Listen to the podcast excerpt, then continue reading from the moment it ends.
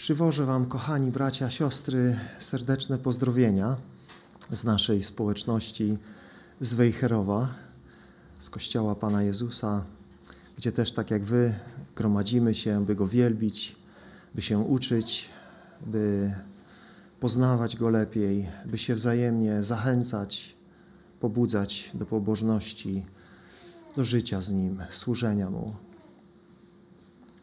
Chciałbym się z Wami dzisiaj podzielić takim trudnym tematem, który nie jest Wam obcy, bo już tutaj y, na początku, bracie, podzieliłeś się y, właśnie piękną ilustracją tego, o czym będę dzisiaj mówił. I w Waszych modlitwach też y, słyszałem to zrozumienie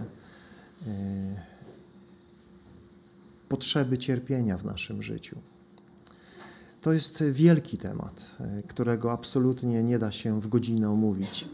To, co dzisiaj będę w stanie zrobić, to tylko tyle, że dotknę jakiegoś tylko aspektu tego tematu. Z pewnością go nie wyczerpię, nie odpowiem na wszystkie pytania, zresztą nie znam odpowiedzi na wszystkie pytania. Jest to temat, z którym też się zmagam, to też jest temat, który niejednokrotnie przytłacza moje serce, kiedy widzę e, niesprawiedliwość, cierpienie ludzi trwające lata, czasami całe życie. E, I nie ma prostych, łatwych odpowiedzi. I ci, którzy takie odpowiedzi udzielają, jak przyjaciele Hioba, którzy chcieli mu ulżyć w jego cierpieniu, chcieli mu doradzić, chcieli mu pomóc i kochali go. Ale widzimy, jak jeszcze bardziej e, przyczynili się do jego cierpienia. A więc e, nie chodzi tutaj o takie proste, łatwe odpowiedzi, nie chodzi o e, podanie jakiejś recepty, która zadziała zawsze Chodzi raczej o to, byśmy spojrzeli na różne fragmenty Bożego Słowa, które pomagają nam e, coś zrozumieć, które pomagają nam lepiej stawiać czoła cierpieniu i wyzwaniu, e, które cierpienie niesie w naszym życiu, nawet jeśli nie dotyka nas samych, ale jeśli dotyka nam bliskie osoby, a nawet jeśli dotyka innych, kiedy dotyka sąsiedni naród, kiedy dotyka ludzi gdzieś daleko, o których słyszymy, że cierpią i trudno jest nam w ogóle pojąć, jak to możliwe, że dobry Bóg, wszechmogący Bóg dopuszcza coś takiego. Tutaj gdzieś jest coś dla mnie do napicia się.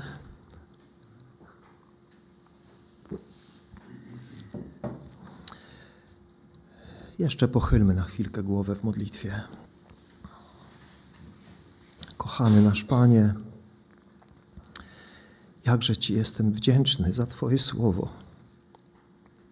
Słowo życia, słowo, które jak lampa oświeca nas w tym ciemnym świecie, pozwala nam znaleźć Twoją wąską drogę, aby nią kroczyć do wieczności.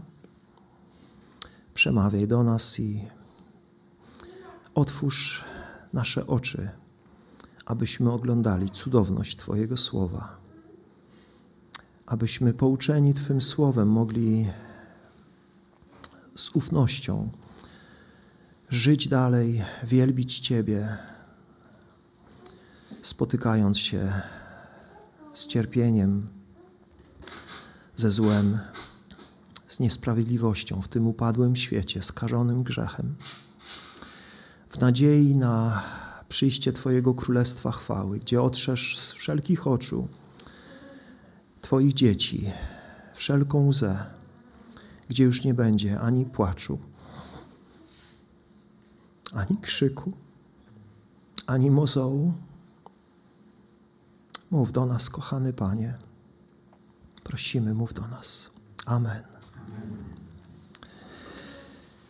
Przeczytajmy trzynasty wiersz z czternastego rozdziału Księgi Przypowieści Salomona. Nawet w śmiechu może boleć serce, a radość może się kończyć strapieniem. Twarz wielu ludzi więcej ukrywa niż ujawnia. Pod licznymi uśmiechami często kryją się serca pełne pulsującego wewnętrznego bólu. Ilu ludzi dźwiga niewidoczne ciężary, o których nikomu nie mówią, poza Bogiem, jeśli go znają. Wielu ludzi w samotności dusi w sobie dławiący ich strach, obawy, niepewności. Miotają się między nikłą nadzieją na lepsze jutro, a ogarniającą ich rozpaczą. Kilka lat temu ktoś podarował mi do przeczytania książkę napisaną przez misjonarza, który spędził wiele lat w Indiach, niosąc tam w Indiach przesłanie Ewangelii, najpierw najuboższym kastom Dalitów, a następnie Hindusom pochodzącym z najwyższych kast. Jego książka jest zatytułowana Chrystus, a ludzkie cierpienie. I ta książka dla mnie osobiście stała się taką inspiracją do głębszego e, rozważania tego tematu cierpienia. Autor tej książki, Eli Stanley Jones, sam wiele przeżył. Po ośmiu latach e, ciężkiej służby na misji miał kilka nerwowych załamań. Także zdecydował się wrócić do domu, by odpocząć i odzyskać siły.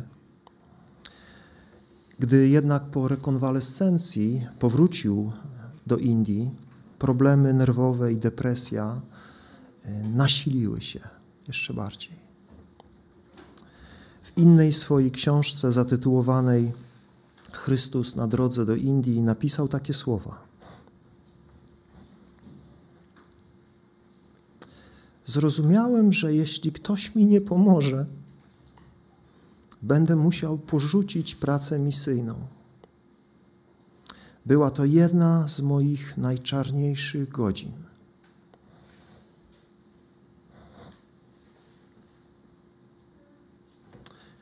I kiedy wtedy Jones doświadczał takiego stanu ciemności duchowej, jakiejś niemożności poradzenia sobie z tą ogarniającą go depresją, pisze, że doświadczył jakiegoś cudownego, głębokiego, duchowego przeżycia, które opisuje w następujący sposób. Ogromny pokój napełnił moją duszę i ogarnął mnie całego. Wiedziałem, że to się stało. Zawładnęło mną życie, obfite życie. I depresja już nigdy nie wróciła. A Stanley Jones stał się jednym z najwybitniejszych misjonarzy wśród Hindusów. Jego wnikliwa analiza chrześcijańskiego poselstwa opartego na Ewangelii dobrej wieści o Jezusie, o zbawieniu w Jezusie, rzuca wiele światła na ten niezwykle trudny problem ludzkiego cierpienia. Rozważmy na początek kilka życiowych przykładów z jego książek.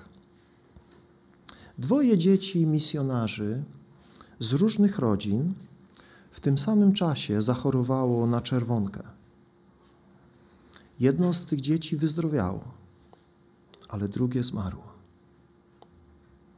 Ojciec zmarłego dziecka był rozgoryczony, ponieważ było to jego jedyne dziecko. I ono zmarło. Natomiast drugie dziecko, pochodzące z, z wielodzietnej rodziny, wyzdrowiało. Czy Bóg nie odpowiedział na jego błagalne modlitwy? Czy Bóg go nie wysłuchał, kiedy prosił o ratunek tego dziecka?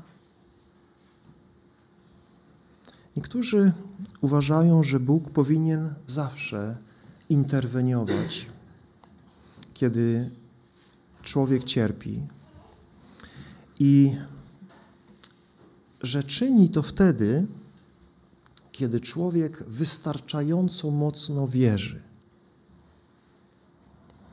Czyli jeśli nie zainterweniował, to znaczy, że wystarczająco mocno nie wierzyłeś, czy nie wierzyłaś. Niektórzy dają taką odpowiedź na problem, kiedy Bóg odpowiada nie, czy nie odpowiada, wydaje się. Czy rzeczywiście powodem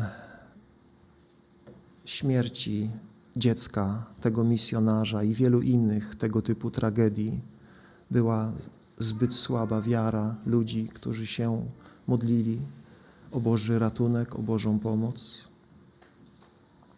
Pewien profesor chrześcijańskiej uczelni został potrącony przez ciężarówkę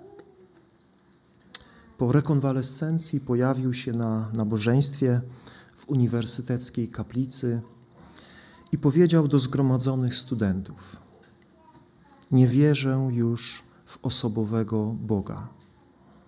Gdyby istniał osobowy Bóg, to czyż nie wyszeptał mi by do ucha ostrzeżenia przed nadjeżdżającą ciężarówką i nie uratowałby mnie od nieszczęścia?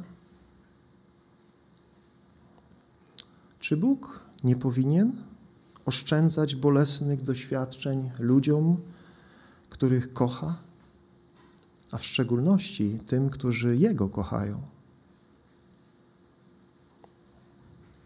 Jakże wielu ludzi wychodzi z założenia, że jeśli Bóg w ogóle istnieje, to powinien ratować ludzi z ich wszelkich tarapatów i nieszczęść. W sytuacjach, kiedy tak się nie dzieje, to dla wielu ludzi jest to dowód, że albo Boga nie ma, albo jeśli istnieje, to coś z nim jest nie tak. Albo nie jest wszechmogący, albo wcale nie jest tak kochający, jak twierdzi, że jest. Ilu ludziom, gdy przyszło na nich jakieś nieszczęście, zawala się cały świat, a ich wiara, którą do tej pory wyznawali, lega w gruzach. W wielu kwestiach we współczesnym chrześcijaństwie panuje sporo żenującego zamieszania, ale myślę, że szczególnie jest ono widoczne w odniesieniu do zagadnienia cierpienia, i zrozumienia tego, jak do niego podchodzić w ogóle, jak sobie z nim radzić. Cierpienie ma zasięg ogólnoludzki, dotyka wszystkich w różnym stopniu. Szczególnie bolesny element cierpienia jest taki, że większość ludzi nie widzi w cierpieniu żadnego sensu. Wydaje się ono prowadzić donikąd. Wydaje się tylko niszczyć, psuć, pozbawiać nas czegoś. Wieki temu poszukujący sensu życia Buddha po długim i głębokim rozmyślaniu doszedł do wniosku, że istnienie i cierpienie to nierozerwalna jedność. Twierdził, że dopóki jesteśmy włączeni w cykl życia, dopóty będziemy cierpieć. Według Buddy egzystencja i cierpienie są nieodłącznie i nieuchronnie ze sobą związane. I wiecie, jaki był jego sposób na poradzenie sobie z tym? Jedyny sposób, mówił Buddha, żeby oderwać się od cierpienia, to przestać istnieć. Hmm. To jest beznadzieja. Od czasów dojścia przez Buddę do tej smutnej konkluzji setki milionów buddystów każdego dnia powtarza jako swoje credo trzy słowa: nietrwałość, cierpienie, pustka. Dzień w dzień powtarzają buddyści te słowa. Cierpienie, nietrwałość, pustka. To jest sedno buddyzmu. Kaznodzieja Salomon nie wydaje się być daleko od Buddy w swoich poszukiwaniach odpowiedzi na sens życia i zmagania z trudnymi życiowymi e, kwestiami. W drugim rozdziale jego księgi, 22 i 23 wierszu, kaznodzieja Salomon mówi: Bo cóż pozostaje człowiekowi z całego jego trudu i porywów jego serca, którymi się trudzi pod słońcem, skoro całe jego życie jest cierpieniem, a jego zajęcia zmartwieniem. I nawet w nocy jego serce nie zaznaje spokoju. Podobnie jeden z przyjaciół Hioba, Elifas, Elifas z Temanu, obserwując otaczający go świat, doszedł do wniosku, że nie z prochu wychodzi utrapienie, ani nie z ziemi wyrasta niedola, ale człowiek rodzi się na niedole. Hioba, piąty rozdział, szósty i siódmy wiersz. I cała księga Hioba zmusza nas do uważnego rozważenia problemu cierpienia i zmierzenia się z trudnymi pytaniami. Pytaniami, które nurtują cierpiących przede wszystkim, ale wszystkich tak naprawdę, którzy są wrażliwi na swój i na innych ból. Mówić e, na temat cierpienia to stąpać po ziemi uświęconej łzami i znaczonej krwawymi śladami wielu znużonych wędrowców. Każdy błędny wniosek może mieć poważne konsekwencje, tak jak było w przypadku Hioba i jego przyjaciół. Czy Boże Słowo obiecuje nam, że jeśli będziemy wiernie naśladować Pana Jezusa, to nasze dzieci nie zachorują na czerwonkę, nie zachorują na jakiś nowotwór. Jeśli będziemy kochać Boga i wiernie Mu służyć, czy to oznacza, że będą nas omijały cierpienia, że nasze dzieci czy nasi bliscy nie będą chorowali na cukrzycę czy jakieś inne dolegliwości? Czy mamy biblijną gwarancję, że nasi bracia nie umrą w wyniku zadanych im ran na wojnie, jeśli tylko będziemy gorliwie się o nich modlić z niezłomną wiarą? Czy nasze siostry, jeśli są wierzące, nie będą mieć nudności w ciąży i nie będą cierpieć w czasie porodu? Czy dobry Bóg powinien szeptać do ucha swoim dzieciom, że zaraz może ich potrącić ciężarówka? a kiedy Bóg cudownie zainterweniuje, bo tak się czasami dzieje. Czasami szepnie do ucha, czasami cudownie uzdrowi, czasami wyratuje z jakichś katastrofalnych problemów finansowych. Kiedy tak się dzieje, czy to jest dowód na to, że mieliśmy mocną wiarę i czy jest to jakiś szczególny znak Jego przychylności wobec tych, którym dokonał takich dzieł? Niewątpliwie Bóg czasami cudownie interweniuje.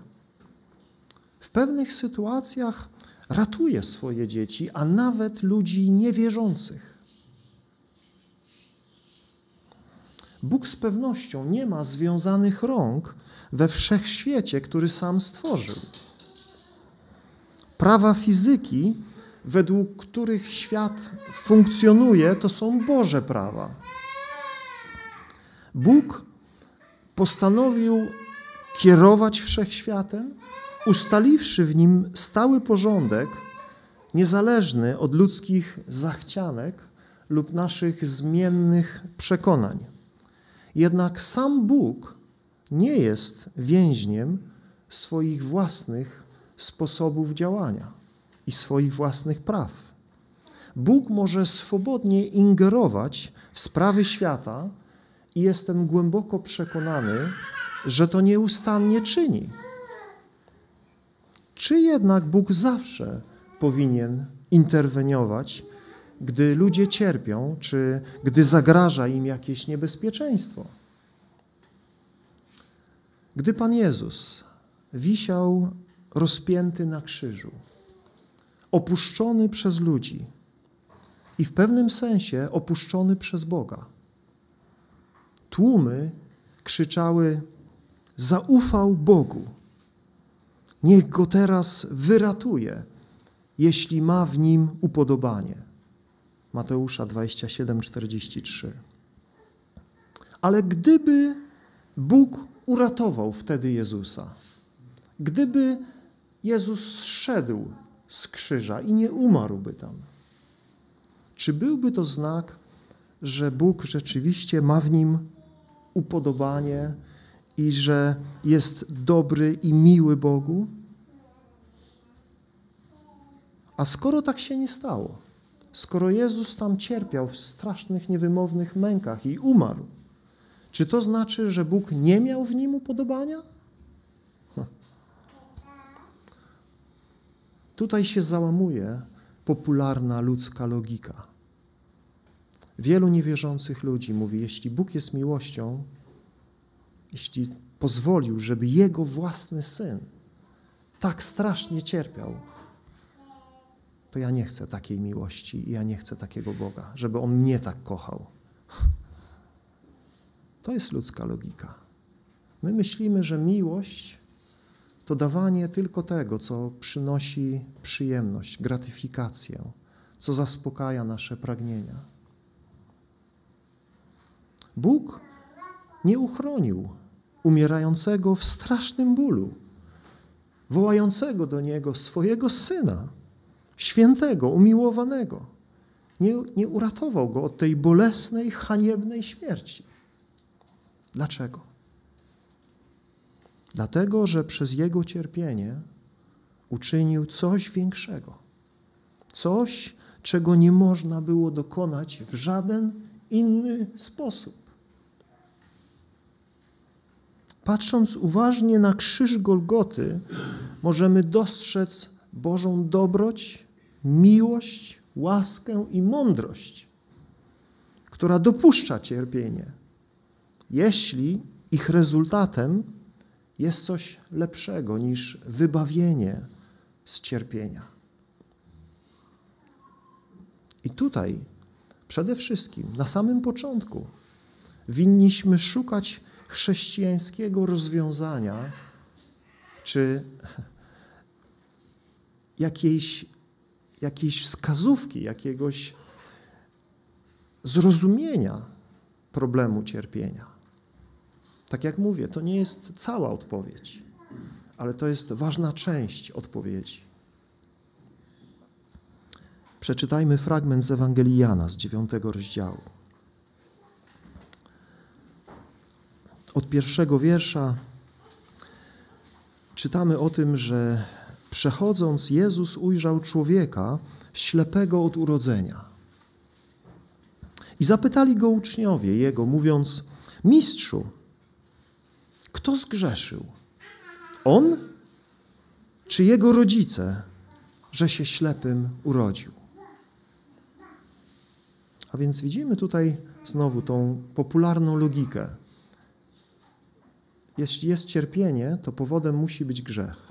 I w ostatecznym sensie, jak zaczniemy się cofać do ogrodu Eden, to rzeczywiście, gdyby nie upadek Adama i Ewy w grzech, nie byłoby cierpienia. Ale teraz sprowadzanie tej samej logiki do każdej sytuacji jest wielką niesprawiedliwością. I ilość to w ludzi w kościele zadaje innym wierzącym ból, trzymając się takiej logiki. Mistrzu, kto zgrzeszył? On? On zgrzeszył? Jeszcze w łonie matki, bo się urodził ślepym, więc musiał tam jeszcze zgrzeszyć w jakiś sposób. Czy może jego rodzice zgrzeszyli? Może to oni są winni, że mają sparaliżowane dziecko?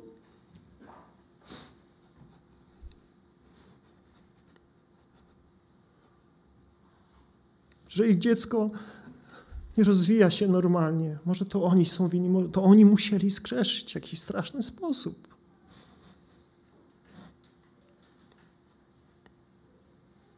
A Jezus odpowiedział: Ani on nie zgrzeszył, ani jego rodzice nie zgrzeszyli. Lecz aby się na nim, na tym człowieku chorym, na tym ślepym od aby na nim się objawiły Boże dzieła. Wyobrażacie sobie? że Bóg przed narodzeniem tego dziecka zaplanował, by ono przyszło na świat niewidome. I tyle lat było niewidome. I, i, I, wielu było takich jak uczniowie, którzy takie rzeczy szemrali, takie rzeczy mówili, że on musiał zgrzeszyć jeszcze w łonie matki, albo że rodzice byli grzeszni. Żył tyle lat do momentu spotkania z Jezusem, żeby się wyjaśniło, że to się stało po to, aby na nim Bóg objawił swoje wielkie dzieła. Jezus mówi: Musimy wykonywać dzieła tego, który mnie posłał, póki jest dzień. Nadchodzi noc, gdy nikt nie będzie mógł działać. Póki jestem na świecie, jestem światłością świata. Po tych słowach splunął na ziemię i ze śliny uczynił błoto i to błoto nałożył na oczy ślepego i rzekł do niego: Idź i obmyj się w sadzawce Syloe, to znaczy posłany. Odszedł tedy i umył się i wrócił z odzyskanym wzrokiem. Jezus zdecydowanie odrzuca ideę, że za każdym nieszczęściem takim jak wrodzona ślepota czy innymi, kryje się osobisty grzech albo grzech przodków. Takie myślenie jest bliższe hinduistycznej karmy niż biblijnemu objawieniu. Choroba niekoniecznie jest wyrazem gniewu Boga albo jego kary. Oczywiście może być, ale nie musi być. Nie zawsze jest. Czasami tak, ale nie zawsze, więc nie bądźmy pochopni w naszych wnioskach. Jezus podkreśla fakt, że ludzkie cierpienie może być okazją do objawienia się mocy i chwały Boga do dokonania Jego dzieł w pośród cierpienia. Przeczytajmy inny fragment z Ewangelii Łukasza z 13 rozdziału. Od pierwszego wiersza czytamy tutaj, że w tym czasie przybyli do Niego, czyli do Jezusa, niektórzy z wiadomością o Galilejczykach, których krew Piłat pomieszał z ich ofiarami. A więc w Galilei Żydzi składali ofiary dla Boga, najprawdopodobniej, I Piłat tam posłał swoich żołnierzy, którzy ich zabili tam, gdy składali te ofiary. W czasie składania, w czasie chwalenia Boga, składania dla Niego ofiar, zostali zabici, ich krew została pomieszana z, krwiami, z krwią tych ofiar, które składali. Wyobrażacie sobie, co za masakra? Jak ta wieść się roznosiła i jakie były wnioski ludzi? To musieli być najgorsi grzesznicy, że coś takiego na nich przyszło. Jezus pyta, czy myślicie, że ci Galilejczycy byli największymi, byli większymi grzesznikami niż wszyscy inni Galilejczycy, że tak ucierpieli? Bynajmniej, Jezus mówi, bynajmniej. Powiadam wam, że jeśli się nie opamiętacie, wszyscy podobnie poginiecie. Jezus tutaj nie mówi o tym, że Piłat ich wszystkich pozabija, gdy będą składali ofiary, ale mówi o ostatecznej śmierci, która przyjdzie na wszystkich, którzy się nie opamiętają ze swojego grzechu, na wszystkich, którzy nie porzucą grzechu w swoim życiu, którzy nie podejmą walki z grzechem, którzy nie przyjdą pod krzyż, szukając tam ratunku z grzechu. Albo Jezus mówi, czy myślicie, że owych osiemnastu, a więc tutaj oni przyszli z jakąś wieścią do Niego i powiedzieli Mu o tych, których Piłat zabił, a Jezus przytacza jeszcze inną sytuację, która się niedawno wydarzyła. Osiemnastu ludzi zginęło, gdy upadła na nich wieża przy Syloe. Przy sadzawce Syloe stała wieża, upadła, zawaliła się i osiemnastu ludzi zginęło. Jezus mówi, czy myślicie, czy tak myślicie, czy tak uważacie, czy to jest wasza teologia, że, y, że oni byli większymi winowajcami niż wszyscy ludzie zamieszkujący Jerozolimę? Bynajmniej, mówi Jezus. Bynajmniej. Powiadam wam, jeśli się nie opamiętacie, wszyscy tak samo poginiecie. A więc Jezus tutaj odnosi się do takich dramatycznych wydarzeń, które, się, które miały miejsce w tamtym czasie i mówi, tamta śmierć, te, te dramaty, te tragedie są tylko ostrzeżeniem, tylko, są ostrzeżeniem przed daleko większym dramatem, daleko większą tragedią, która dotknie wszystkich ludzi w ostatecznym sensie, którzy nie chcą się opamiętać ze swojego grzechu. A sądzenie, że te ziemskie, doczesne problemy, cierpienia, śmierci, tragedie dotykają tylko bezbożnych, którzy sami są sobie winni, jest niedorzeczne. Ludzie którzy doświadczają nieszczęśliwych wypadków, bolesnego cierpienia, niekoniecznie są szczególnie grzeszni. Również bardzo pobożni ludzie cierpią. I niektórzy cierpią w sposób, który trudno jest nam sobie wyobrazić, że można znieść. W zdecydowany sposób Jezus naucza, że nieszczęścia, które przychodzą czy to z ludzkiej ręki, jak tutaj w przypadku Piłata, czy są to działania, tak my to odczytujemy, sił natury, naturalnych jakichś wydarzeń, jak zawalenie się wieży. Jezus mówi, to, to nie jest dowodem na to, że ludzie, którzy ucierpieli, byli szczególnymi grzesznikami, że byli szczególnie grzeszni. Taka interpretacja tego typu dramatów odbiera poczucie własnej sprawiedliwości ludziom, którzy sami nie ucierpieli, ale z daleka przyglądają się nieszczęściu innych, mniemając, mniemając, że ono ich nie dotknęło ze względu na ich większą sprawiedliwość, czy też jakieś szczególne ich zasługi. Może być tak, powiada Jezus, że oni sami, ci, którzy tak myślą, nie są ani trochę lepsi, od tych, na których spada wielkie nieszczęście. W Ewangelii Marka w, 14, w pierwszym rozdziale, 14 i 15 wierszu czytamy, że gdy Jan Chrzciciel został wtrącony do więzienia, Jezus przyszedł do Galilei i głosił dobrą nowinę Boga i przybliżenie się Bożego Królestwa. Pomyślmy o tej sytuacji.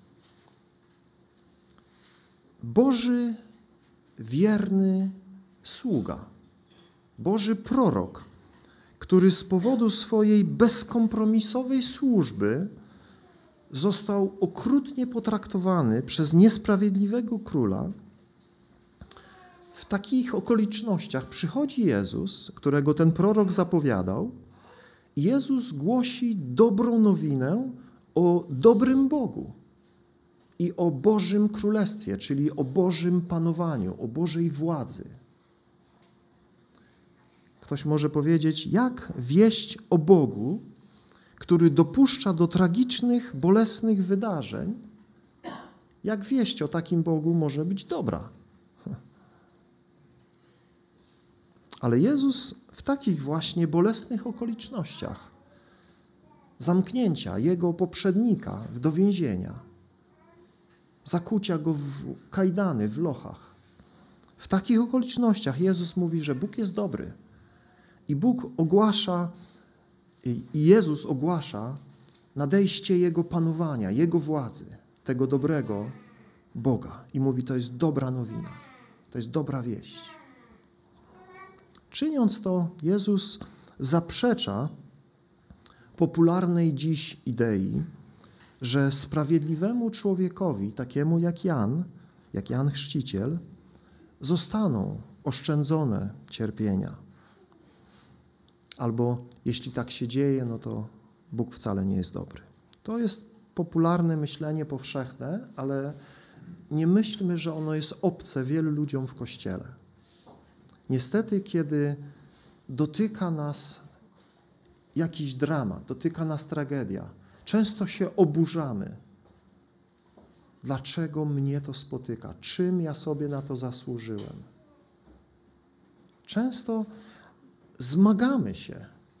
Boże, przecież to nie ma sensu. To, to tylko mnie niszczy. Modlimy się, prosimy Go, Boże, ratuj, pomóż, wyzwól, odsuń to, prawda? Czyż nie jest taka nasza modlitwa zawsze? Ilu z nas mówi, Boże, jaki jest sens tego cierpienia? Panie, czy Ty mnie chcesz czegoś nauczyć? Czy Ty mi chcesz objawić? Czy Ty mnie chcesz od czegoś ustrzec? Rzadko tak się modlimy. Nie mówię, że niektórzy się nie modlą. Nie znam Waszych modlitw. Wy nie znacie moich. Ale myślę, że generalnie w obliczu przychodzącego na nas cierpienia, naszą pierwszą reakcją, a czasami ostatnią reakcją, jest tylko wołanie o usunięcie tego cierpienia. I tylko w ten sposób, tylko w ten jeden, jedyny sposób upatrujemy Bożej odpowiedzi.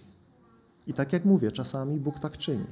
Czasami Bóg odpowiada na taką modlitwę, na taką prośbę i daje nam to, o co prosimy. Ale co w tych sytuacjach, w wielu sytuacjach, których tak się nie dzieje. Co wtedy z tym robimy? Jak sobie z tym radzimy? Czy przyjmujemy to w pokorze? Czy szukamy Bożego, Bożej jakiejś innej drogi, jakichś innych Bożych odpowiedzi? I czy jesteśmy w stanie za nie dziękować Bogu? Czy jesteśmy w stanie Go chwalić w pośród cierpienia, które trwa? W 21 rozdziale Ewangelii Łukasza Pan Jezus zapowiada mające nadejść na wszystkich ludzi, na wielu ludzi, a w szczególności na Jego naśladowców wielkie cierpienia. 21 rozdział Ewangelii Łukasza od ósmego wiersza. Jezus mówi: Uważajcie, baczcie, by nie dać się zmylić. Wielu bowiem przyjdzie w moim imieniu, mówiąc: Ja jestem. I czas się przybliżył. nie idźcie za nimi. Gdy zaś usłyszycie o wojnach i rozruchach, nie lękajcie się. To bowiem musi stać się najpierw, lecz nie zaraz potem będzie koniec. Wtedy rzekł do nich: Powstanie naród przeciw narodowi i królestwo przeciw królestwu, i będą wielkie trzęsienia ziemi, i miejscami zarazy, i głód, i straszne widoki, i znaki ogromne z nieba. Lecz zanim się to wszystko stanie, podniosą na was swoje ręce i was będą prześladować i wydawać do synagog i więzień i wodzić przed królów i namiestników dla mego imienia. I po wymienieniu tych licznych źródeł cierpienia, Pan Jezus, szczególnie w odniesieniu do prześladowań Jego uczniów i związanych z nimi przesłuchań przed wielkimi tego świata, wskazuje w trzynastym wierszu na, na stojącą za nimi wszystkimi przyczynę. Mówi, to da wam sposobność do złożenia świadectwa. Innymi słowy, Jezus powiada, kiedy przyjdą na was te bolesne doświadczenia, właśnie wtedy będziecie mieli możliwość złożyć o mnie świadectwo. Właśnie wtedy. I Jezus mówi: Nie macie uciekać od kłopotów, tragedii, prześladowań, ani spodziewać się, że Bóg wam ich oszczędzi, ale macie je dobrze wykorzystać. To jest nauka, którą Pan Jezus daje swoim uczniom. Gdy to na was przyjdzie, nie myślcie, jak od tego uciec, ale myślcie, jak to dobrze wykorzystać, żeby o mnie złożyć dobre świadectwo. Według Pana Jezusa powinniśmy być gotowi na przyjęcie bólu w pewnych sytuacjach, przyjęcie nieszczęść, niesprawiedliwości i prześladowań jako Boże okoliczności przyczyniające się do wypełnienia wyższych celów. Celów, dla których tak naprawdę powinniśmy zawsze żyć. Nie tylko w nieszczęściach, nie tylko w cierpieniach, ale zawsze. Ufający Bogu chrześcijanin mógłby być przyrównany do starożytnego alchemika, który szukał sposobu, jak zamienić zwykłe metale w złoto. Ufający Bogu chrześcijanin jest jak alchemik, który poznał tajemnicę zamiany metali niesprawiedliwości i cierpienia w złoto charakteru i złoto celów Bożego Królestwa. Oto chrześcijańskie, pozytywne, aktywne podejście do niesprawiedliwości, zła, cierpienia, totalnie odmienne od świeckich czy nawet religijnych metod, które nie przystają do rzeczywistości. Ewangelia jest bardzo realistyczna. Nie obiera drogi na skróty. Nie unika rzeczywistego problemu cierpienia. Nie tworzy złudzeń czy iluzji, jak wielu niestety dzisiejszych kaznodziejów. Ewangelia stawia czoło rzeczywistości w sposób bardzo uczciwy i prawdziwy. Jezus akceptuje fakt ludzkiego cierpienia. Nie wyjaśnia go, nie daje płytkich odpowiedzi. Jezus nie wykłada filozofii cierpienia, ale ingeruje w ludzkie życie i zajmuje się bólem i niesprawiedliwością. W wielu sytuacjach nie usuwa go, raczej przekształca je w coś wyższego. Dobra nowina to coś daleko większego niż tylko dobre poglądy. Ewangelia przynosi nam zwycięstwo nad grzechem, złem, niesprawiedliwością, cierpieniem, bólem. Wytycza nam nową drogę życia poprzez cierpienia. Kiedy zwracamy się do Ewangelii, prawdziwie jej wierzymy, przyjmujemy Jezusa jako Pana naszego życia w Jego cudownych dziełach, jak również w pozostawieniu nas w cierpieniu, z Jego łaską i z Jego obecnością. Jeśli przyjmujemy Go całego i Jego wolę, to możemy odkryć, że On jest w stanie uczynić coś pięknego z każdej sytuacji, najbardziej bolesnej, najbardziej ciemnej, najbardziej złem, najbardziej złej. Apostoł Paweł, którego życie było piętnem, y, było pasmem cierpień. Jak przeczytacie jego drugi list do Koryntian, w którym otwiera swoje serce i opowiada o tym, ile on cierpiał w swoim życiu, ile razy był bity, biczowany, zamykany w więzieniach, chłostany przez Żydów, przez Rzymian. Wyobrażacie sobie, jak Żydzi go rozpinali, y, zdzierali z niego ubrania i wymierzali mu 39 uderzeń. 13 na pierś, 13 na jedno ramię, 13 na drugie ramię.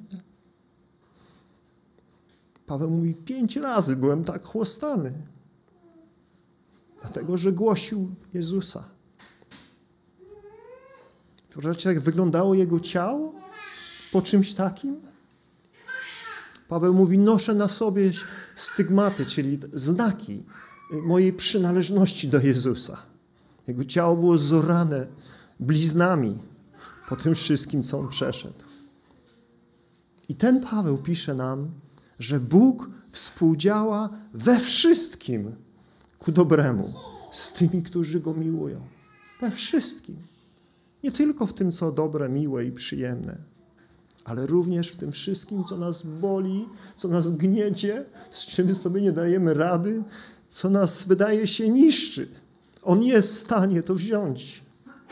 Jest w stanie to przemienić w coś, co jest dobre ostatecznie.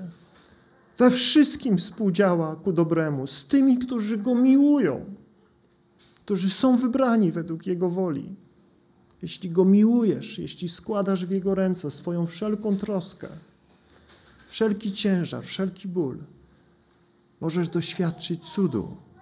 Niekoniecznie w tym, że usunie to od ciebie, ale tak jak w przypadku apostoła Pawła, który mówi, kiedy, miał, kiedy został w moje ciało, mówi, wbity cierń, jak posłaniec szatana, żeby mnie policzkował. Mówi, trzy razy wołałem do Boga, trzy razy Go prosiłem, żeby to zabrał. To jest normalna modlitwa, wszyscy tak byśmy się modlili. Ale Bóg nie zabrał. Bóg to zostawił w jego życiu, żeby go chronić przed wynoszeniem się z powodu wielkich objawień, które miał. I Paweł doszedł do miejsca, w którym mówi: Będę się chlubił z moich słabości, będę się chlubił z moich cierpień. Czyli mówi: To uważam za coś, o czym chcę opowiadać. Jak cierpię, jak, jak jestem niski, jak jestem słaby, mówi, bo wtedy się objawia Boża moc. Ludzka logika tego nie jest w stanie ogarnąć.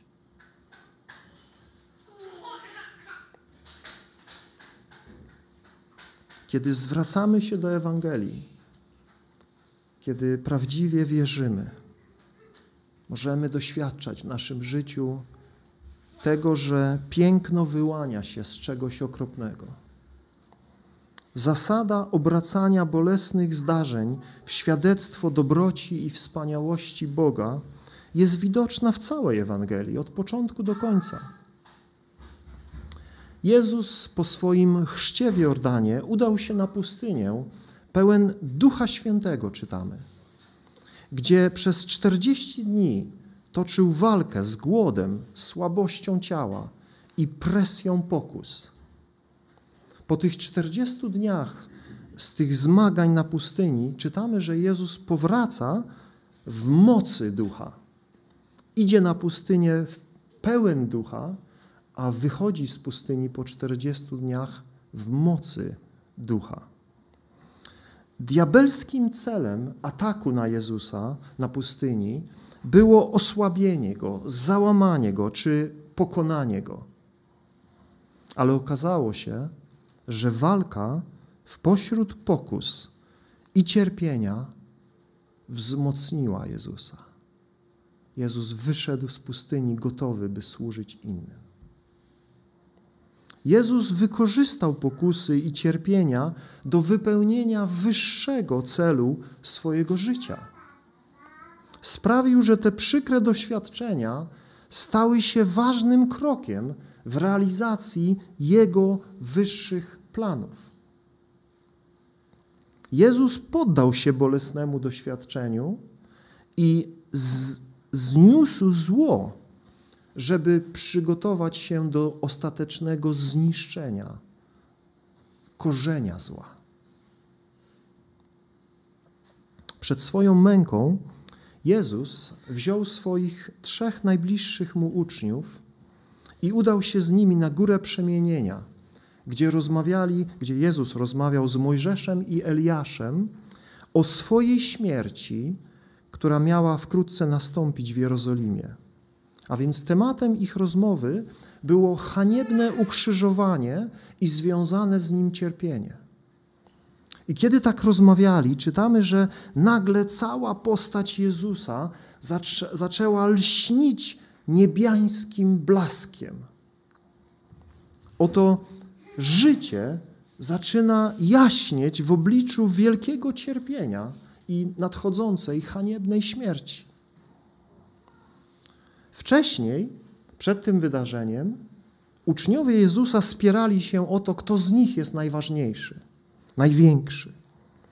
Oni próbowali zabłysnąć poprzez wysuwanie swoich roszczeń i wyolbrzymianie swoich zasług. Jezus zabiera trzech z nich na górę przemienienia i pozwala im zobaczyć, że żadne życie nie lśni, dopóki nie stanie w obliczu krzyża i jego hańby i jego cierpienia. Jezus ukazał im, że życie może lśnić dzięki poświęceniu i cierpieniu. Jeśli uczniowie Jezusa chcą znaleźć życie, to co muszą zrobić? Muszą je najpierw stracić. Dokładnie. Nie ma innej drogi. Kiedy Jezus otwarcie zapowiada swoim uczniom nadchodzące na Niego powszechne odrzucenie, mające przyjść na Niego cierpienie, hańbę i śmierć, to kochający Go, gorliwy Piotr, jak reaguje? Próbuje Go zatrzymać i mówić, nie przyjdzie coś takiego na Ciebie, Panie. Ale Jezus mówi do Piotra, jesteś mi zgorszeniem. Dlaczego? Dlatego, że nie myślisz po Bożemu, ale myślisz po ludzku. Zastanówmy się, jak my myślimy. Czy myślimy po ludzku? Tak jak wszyscy ludzie myślą. No gdzie tam, żeby taki sprawiedliwy, kochany Jezus miał cierpieć, żebym ja, taki dobry człowiek, miał cierpieć, żeby moje dziecko niewinne miało cierpieć. To jest normalne ludzkie myślenie. Ale Jezus gani Piotra i wręcz mówi do niego: idź precz, szatanie. Mówi: myślisz po ludzku, a nie po Bożemu. Jezus powołuje nas do nowego życia, w którym nasze myślenie musi ulec zmianie. Nie możemy myśleć tak, jak kiedyś myśleliśmy. Nie możemy myśleć tak, jak otaczający nas świat myśli. Ale mamy ciągle być przemieniani w naszym myśleniu, aby myśleć tak, jak Bóg myśli, aby patrzeć na rzeczy, również na cierpienie, tak jak Bóg myśli. Do tego potrzebujemy wpatrywać się w to cudowne Boże Słowo, żeby to zacząć rozumieć, żeby to zaczęło nas przemieniać od wewnątrz, nasze myślenie, nasze podchodzenie, nasze reagowanie. Piotr nie rozumiał Bożej drogi. Nie aprobował tego, za czym stał sam Bóg. Kilka wierszy dalej czytamy, że uczniowie znowu, znowu zaczęli się spierać ze sobą, kto z nich będzie największy w nadchodzącym królestwie. Jezus im mówi: o tym, co go czeka, o tym strasznym cierpieniu, o hańbie, a oni się spierają, kto będzie najważniejszy, kto będzie pierwszy. Sprzeczka o pierwszeństwie w cieniu krzyża ich Pana. Wyobrażacie sobie, jak to musiało ranić serce Jezusa?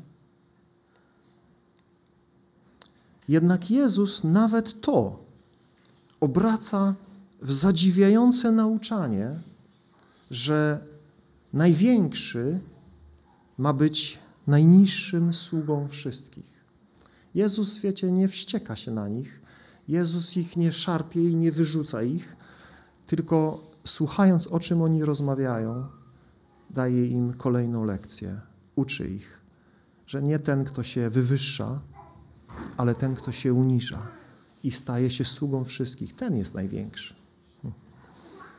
Gdy Jezus w końcu zawisł na krzyżu i znajdował się w strasznym cierpieniu, jakiś litościwy człowiek próbował podać mu ówczesny środek uśmierzający ból. Ale Jezus odmówił przyjęcia tego uśmierzającego ból środka. U nas czytamy często, że na gąbce ocet tak, podawali mu. Ale to właśnie był środek uśmierzający ból. To był sfermentowany sok, który miał troszkę osłabić y, cierpienie zmysłów. Ale Jezus czytamy, że nie przyjął tego. Nawet w godzinie swojej śmierci Jezus nie szukał łatwiejszej, łagodniejszej drogi, ale obrał trudną drogę posłuszeństwa woli swojego Ojca. I do samego dna pił ten kielich bólu i goryczy, który Ojciec mu dał do picia. W cierpieniu i odrzuceniu Jezus dokonywał zbawienia ludzkości od wiecznego cierpienia i składał świadectwo o miłości Boga do wszystkich ludzi. Jezus nie uchylał się od doświadczenia bólu. Nie szukał łatwej drogi, ale stawiał czoła temu wszystkiemu, co Ojciec dla niego przeznaczył. Jezus zamienił największą tragedię tego świata w najwspanialsze świadectwo Bożej łaski i Bożej miłości. Tego właśnie dokonał, wydając siebie na cierpienie i na śmierć. Miłość Boga zmienia największą niesprawiedliwość i niewymowne cierpienie na najwspanialsze, chwalebne dzieło zbawienia.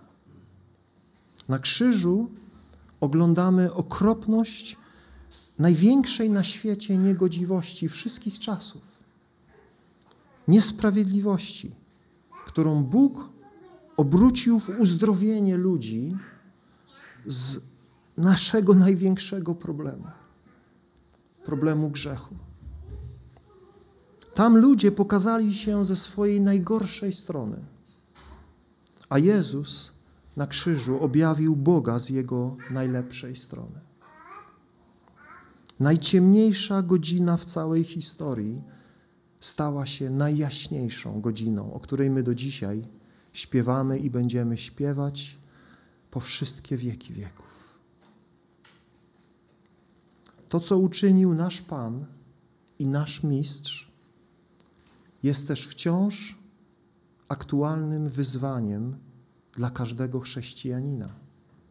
W Ewangelii Mateusza w 10 rozdziale i 24 wierszu Jezus mówi: Nie jest uczeń nad mistrza, ani sługa nad swego pana. Wystarczy uczniowi, aby był jak jego mistrz, a sługa jak jego pan. Nasze cierpienia może, mogą stać się źródłem chwały dla naszego Boga. Mogą uczcić Boga, kiedy my, ufając Mu, świadcząc o Jego dobroci, miłości i mądrości, przechodzimy przez te cierpienia. Wiecie, łatwo jest mówić o Bogu, kiedy wszystko się dobrze układa w naszym życiu. Łatwo jest mówić, że Bóg jest dobry, kiedy jesteś zdrowy, piękny i bogaty. Ale jakim świadectwem jest cierpiący chrześcijanin, który nadal wielbi swojego Boga?